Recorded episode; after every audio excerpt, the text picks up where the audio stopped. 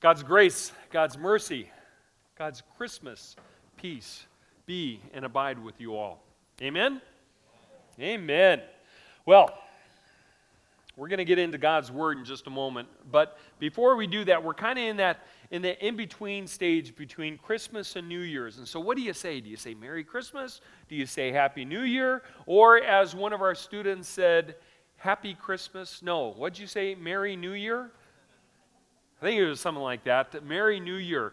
And so, what do we say in between? Well, definitely we're in that in between stage, and we'll take a look at Matthew 2 in just a moment. But before we get there, today is the Sunday right before New Year's Eve. And I'm sure many of you have plans for New Year's. It might be going out with family and friends, it might be staying home and enjoying New Year's Eve, it might just be watching the Rockin' New Year's Eve on TV. Whatever your plans are, New Year's 2020 is coming up. And so, at New Year's, people, a lot of times, people make resolutions. Some of us who are older don't make any resolutions anymore because we know we're not going to follow through. But there are others that make their resolutions and they follow through. But if you could make a resolution, a New Year's resolution, what would it be? If you had the ability to make it and fulfill it, what would it be? If you're close to somebody, turn to them and say what it is. Go.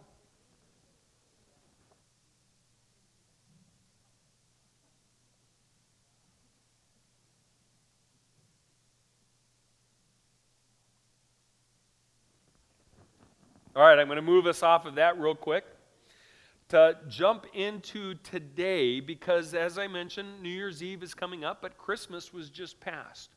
And I want to ask you three questions before jumping into the Word. The first question is What was the greatest gift you received during Christmas time? And Christmas time might be from Thanksgiving through Christmas and continuing on, depending on when you celebrate Christmas.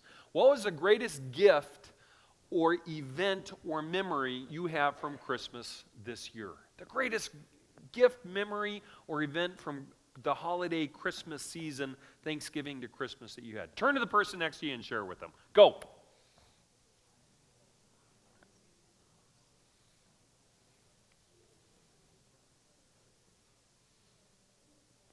All right.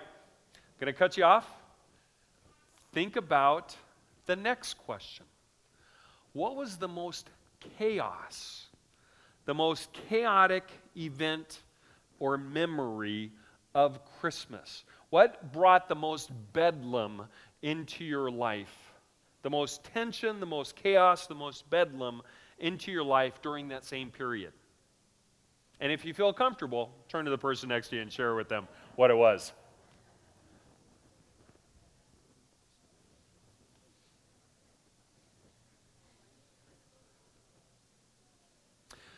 Now, third and final question in just a moment. Because at the earlier service, when we talked about that, there were a number of us that were talking about gathering together with family and friends and loved ones was the greatest gift. But also, the greatest chaos was gathering together with family and friends and loved ones. And the two sometimes go together, don't they? And I was amazed at how many people shared that memory that they had. Wasn't necessarily a lot of gifts or toys or gadgets or gizmos. It was, in the earlier service, it was more gathering together with family and friends but brought chaos, tension, and bedlam, but also it was the gift of joining together in that community and being connected together as a family. And just like we come here at Salem and gather together, there might be a lot of chaos in our lives, but we gathered together as a family in community and connected one to another in our faith and in the family of God and, and, and Jesus. Third and final question. If you were told and understood and believed that tomorrow would be the end of days, that the world would end tomorrow, and definitely before New Year's, before 2020, what would you do? how would you react? You don't have to share this with someone. But just if if you were under the belief that tomorrow or the day after was going to be the last day for you on this earth, what would you do differently? I want you to think about that. How would your tomorrow change if you knew it was going to be one of your last tomorrows? Martin Luther said, I will go plant a tree because he felt that he was safe and secure in his prayers and in his worship of God, his teaching and preaching and what he was doing. So he was going to go about his daily duties and carry out his vocation. But I know others, when you hear a statement like tomorrow could be your last day, you might start thinking about all the things that you want to do. Maybe it's your last time to go to Disneyland, or the beach, or the mountains or learn how to snowboard or ski, or do something risky or creative. Or maybe it's a matter of, I'm going to share with my husband or wife, my child or parents, a loved one in the family about Jesus Christ and what Jesus means to me. It might be mending fences with the neighbor that is close to you or someone who might be far away. Whatever it is, what does tomorrow hold for you? If you made a resolution based on taking risks to fulfill your resolutions, because there might not be a tomorrow, where is God leading you to go? With all that intro, let's take a look at Matthew chapter 2. If you've got your Bibles with you, grab them. If not, grab your smartphone or look it up. It's Matthew chapter 2. And out of the manger of Christ comes the Word of God. Matthew chapter 2, verse 13. And a little intro to take a look at this. We're going to take a look at Bethlehem, from Bethlehem to Bedlam and beyond. And that's what we're going to be covering this morning in the next few minutes as we hear a, maybe a familiar story. For some, it's an uncomfortable story because it deals with some very difficult times. Where is God in the midst of suffering? And today we're going to see where God is in the midst of our suffering, in the midst of our bedlam. Matthew chapter 2, verses 13 and following. When they had gone, an angel of the Lord appeared to Joseph in a dream. By the way, for those who don't know when they had gone, talking about the Magi, the wise men, appeared to Joseph in a dream. Get up, he said, take the child and his mother and escape to Egypt. Stay there until I tell you, for Herod is going to search for the child to kill him. So he got up, took the child and his mother during the night, and left for Egypt where he stayed until the death of Herod. And so was fulfilled what the Lord had said through the prophet Out of Egypt I called my son. If your footnotes show it, that comes from Hosea chapter 11, verse 1. Matthew loves to give us prophecies that are fulfilled. Here in the text that we're going to take a look at today are three prophecies that Matthew says are fulfilled in the birth of Christ and in his early years. And so when we come to that first prophecy, out of Egypt I called my son. Let's go back a, a step before. I hope that your Christmas was wonderful. We had an amazing Christmas Eve service, and with all the band and choir and helpers and volunteers and all the people coming together, and our campus and our Salem Center was full of people hearing the good news of Jesus, and then we gathered together with family and friends, and we open up Christmas presents, and we have a great time, and we eat more than enough food, and we have a wonderful time of Christmas. And it's warm and cozy. Hopefully, it is for everyone. Friends and feasting. It's wonderful. And it would be great this side of heaven to have a day like that always. But unfortunately, we know until we get to heaven, we're going to have difficult times. But a lot of us want to stay in Bethlehem. Maybe we want to just stay there, and as Talladega Nights says, as Will Ferrell says, I just want to be with baby Jesus. I just want to pray to baby Jesus. And we just want to sit right there in a comfortable position. It's warm, it's fuzzy, it's comfortable. It's Bethlehem, it's Christmas. But the Christmas story is interconnected with the visit from the Magi and also this story. They go hand in hand. We can't stay in Bethlehem all the time. We can't stay where it's warm and fuzzy this side of heaven. And sure enough, as we find out in this story, Joseph is called to go on into Bedlam. Let's take a look. Verse 16, when Herod realized that he had been outwitted by the Magi. Can you imagine that? Can you imagine how upset King Herod was? He was the ruler, he was the king.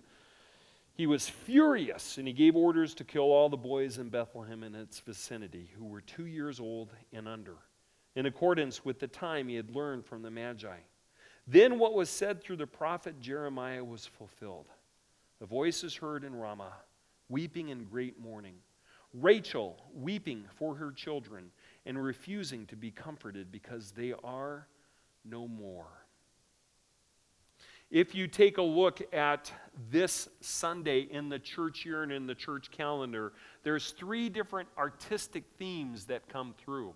The flight to Egypt, Jesus leaving, carried by Mary and Joseph, leaving Bethlehem, the warm, comfortable confines of Bethlehem and fleeing to Egypt in order to save his life from King Herod. King Herod had heard that there was going to be a king who was going to overtake him. And King Herod was just ruthless, terrible king. He was full of jealousy and rage and envy and evil. He was a ruthless king. And we come to this story. He was kind of, in biblical terms, kind of another Pharaoh. And if you remember back in Old Testament time, back with Moses, sure enough, Pharaoh had all the young males killed. But Moses was able to escape. And so, too, here we have a similar story where Joseph carries Jesus out of harm's way because God says, I'm going to lead you forward, I'm going to protect you. And Sure enough, Joseph flees to Egypt. And in art, there's all kinds of artistic renditions of Mary and Joseph and Jesus fleeing to Egypt. But the second theme that's going through here today is also known as the slaughter of the innocents, the massacre of the innocents. And I'm sorry, moms and dads, that we don't have Sunday school today. All of our volunteers are taking the Sunday off. And so all of our children are in here hearing this little story about the massacre, the slaughter of innocents. And that's a difficult story to hear. In the midst of the Bible, there's evil. Now, God isn't doing the evil, it's King Herod who is doing the evil because he wants to hold on to his power. He wants to hold on to his authority. He wants to hold on to his control and control others, and that's evil. Plain and simple. And yet, Matthew reminds us that that prophecy was fulfilled because God was in the midst of the bedlam created by King Herod. Anybody ever wonder where the root word of bedlam came from? Anybody know? I'm going to share with you. Back in 1247 AD, in London, there was a priory started by a group of nuns and religious leaders called St. Mary's of Bethlehem in London. And it was a religious gathering, a priory of, of like minded uh, women, and they were gathering together for their religious duties and they wanted to serve. And so over time, their service turned into a hospital. And by 1330 AD, St. Mary's of Bethlehem was a hospital that was serving the community. But there was so much problems and chaos and bedlam going on in the world that, or at least in the London area, that they started focusing away from hospital and more towards people who were dealing with mental issues and insanity. And by 1401, St. Mary's of Bethlehem had been shortened down to Bethlehem, and in the Cockney accent of London, people called it Bedlam. And out of Bedlam, which was a hospital for the, or an institution for the mentally insane, that's where the root word comes from. And sure enough, King Herod was probably mentally insane, maybe, maybe not, but he was definitely politically insane that he wanted to control people's lives. He wanted to control his own destiny. Herod was so ruthless that he killed his wife, he killed three of his sons before he died in 4 BC. So we know that this happened sometime before 4 BC, where Jesus is taken into Egypt. And I think about that in our own lives. We want to stay in Bethlehem where it's nice and cozy and warm and comfortable. But we live in a tension of bedlam. There's bedlam that goes on all around us, difficult times that we have to deal with, financial issues, political issues, health issues, medical issues. I already said those two together, relational issues, life, the trips and falls of everyday life. It's bedlam. And where is God in the midst of that? Just like with Joseph and Mary, He's right in the center of our bedlam. See, the greatest gift for Christmas wasn't just the little baby Jesus, it was 100% God coming to us in the flesh as 100% man. Both and. God incarnate, God in flesh, so that we, He would know what we go through. We want to hold on to our Bethlehems, but God says, Let me walk with you in the midst of Bedlam, in the midst of the chaos. I'm the greatest gift, but I come to you during the most chaotic times. From Bethlehem to Bedlam and beyond. Verse 19 After Herod died, an angel of the Lord appeared in a dream to Joseph in Egypt and said, Get up, take the child and his mother, and go to the land of Israel. For those who were trying to take the child's life are dead. So Joseph got up, took the child, Jesus, and his mother, Mary, and went to the land of Israel.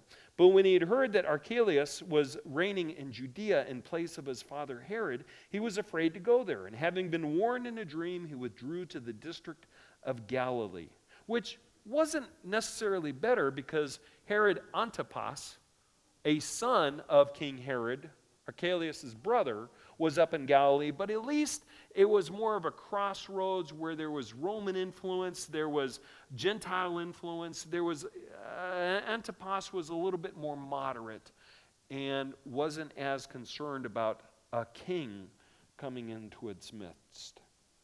Verse 23 And he went and lived in a town called Nazareth so was fulfilled what was said through the prophets that he would be called a Nazarene. Now, just some quick notes here. We're taking a look at three different prophecies fulfilled. The first one, that section of the flight to Egypt, was out of Hosea chapter 11, verse 1.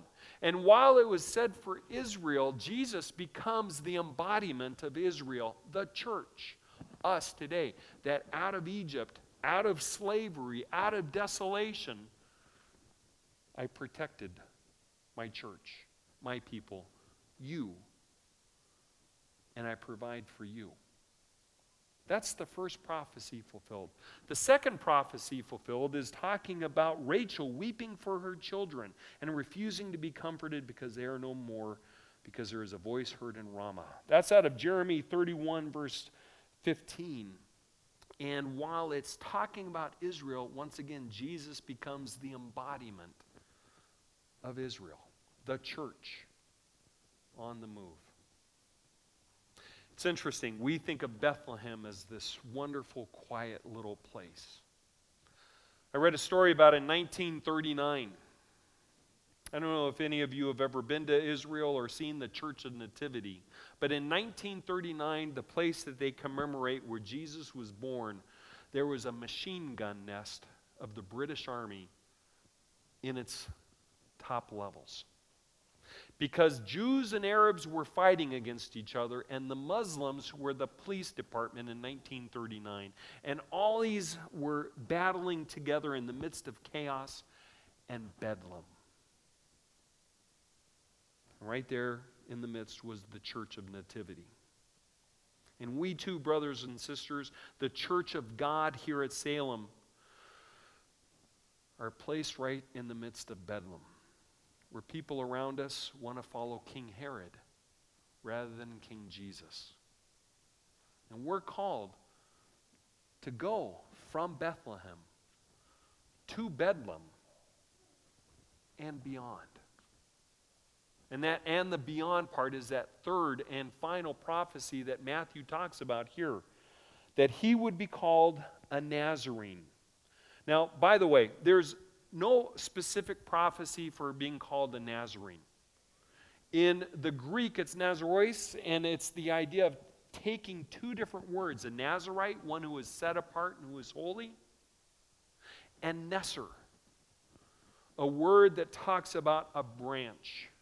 And it's that idea of a root of Jesse will spring forth, and a branch will spring out of the root.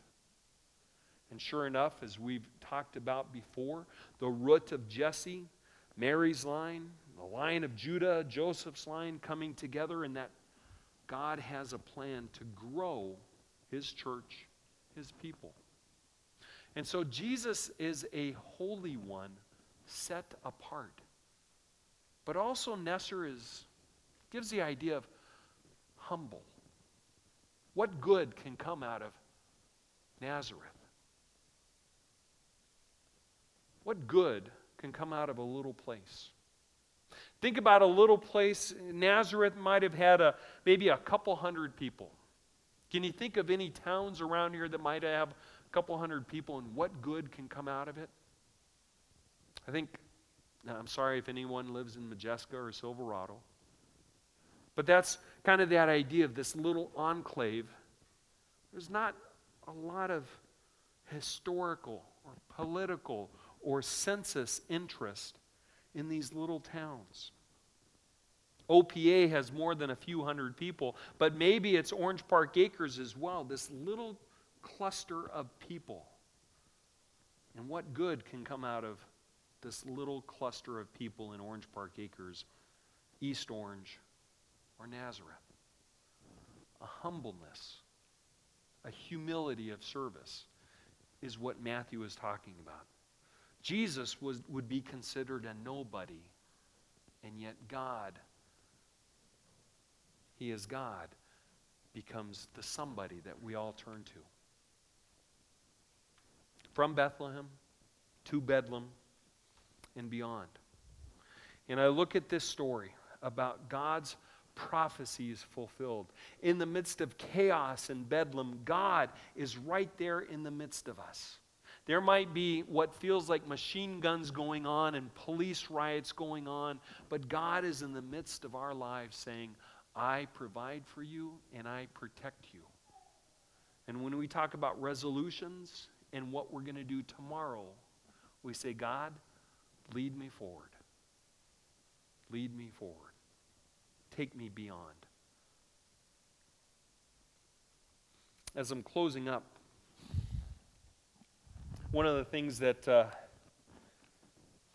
that happened that Patty and I did is we went from green bubbles to blue bubbles.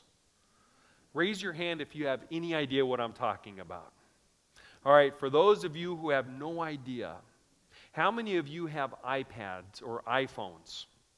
When somebody sends you a text from a non Apple phone, it comes in as green bubbles. Look next time And you'll be able to see Motorola's or, or uh, Samsung's or any of the other products come in as green bubbles. But once you're part of the iPad, excuse me, Apple community, and you're talking with another person with an I- Apple phone, it comes in as blue bubbles. And you share that identity, that connection, that community with other Apple users. Now, the reason why I say that is because, as I've shared before, my phone is 49 years old in dog years. And yet, and yet, and it functioned. It functioned okay, but I would have to wait for a day or two to download something. Pictures and websites wouldn't come through, and it was just painful. And I would give up and not use it. Now, as I've turned the corner and become part of a updated phone generation, and as I learn the Apple, I was promised and told that I could download things and watch things and be able to be part of a community that communicates together. And I think about God with us. When God comes to us and says, You're part of my community, you're part of my group, my identity. In God's eyes, we become blue bubbles when God speaks to us. We might want to stay in Bethlehem and hold on to our green bubbles we might want to be in Bedlam. Maybe you don't want to be in Bedlam, but we are in Bedlam, and everything seems to not function well. But God says, Receive me. Receive me as your Lord and Savior. Be part of my community. Be a blue bubble with me. And let me fill you with life and love and lordship. Let's go from Bethlehem to Bedlam and beyond, knowing that God cares for us, provides for us, protects us, and leads us forward with His purpose and His plan, always and forever. God bless you as you move as angels of mercy out into the community and share the joy and love of Christ with those around us. Amen. Amen. As the, uh, the band is coming forward, I'm going to invite the rest of us to. Well, no, no, remain st- sitting, those of you out there in the midst of everything here. Um, today I mentioned that uh, it's the five days of Christmas, so today is the fifth day of the 12th day. From Christmas to Epiphany is the 12 days of Christmas. So there's five, fifth day of Christmas. What happens on the fifth day? What do we sing about? Five golden rings. Okay, so today's story had five different rings as well. We had Joseph and Mary, and if you've ever seen pictures or artistic renditions, they always have a ring, a halo around their head. Right? We have King Herod, who had a ring around his head, a political, earthly, controlling ring around his head. Wasn't godly, it was evil, but it's still a ring. And there was a fourth ring there. Hark, the herald, angels sing. The angels were angels of mercy leading Joseph out of Bethlehem, out of Bedlam to Egypt, and back to Nazareth. And finally, we have the fifth ring the crown of the King of Jesus Christ as our Savior and Lord. And so, brothers and sisters, this year, your resolution that I bestow upon you is to be the fourth and fifth rings of life. Be an angel of mercy to those who need it in your homes, in your neighborhoods, in your places of work, on your campuses, in your classrooms. And follow the King of heaven, the King of all creation. Jesus Christ is your Savior and Lord. And may the fourth and fifth, rings of Christmas and New Year's be and abide with you always. Amen? Amen. So, those of you who have birthdays in December and January, go ahead and stand up. All right, all right, now stand up and remain standing. Those who might have been uh, uh, married in, uh, what month are we in? December or January, go ahead and stand up. And congratulations to my uh, nephew uh, who was engaged, and to two of my cousins, uh, Nikki and Paige, and also Chris and Jules, uh, who were engaged during this time. Congratulations to you guys, because I know you're listening. And also, hello, Elizabeth. God's blessings be upon you. And so, God be with you who have birthdays and anniversaries, or maybe were engaged during this time. And God be and abide with you always. The rest of us, let's go ahead and stand up as well. And Lord, bless you and keep you. The Lord's bright, smiling face shine upon you and be gracious to you. The Lord look upon you with his favor and take you from Bethlehem to Bedlam and beyond. In Jesus' name, amen.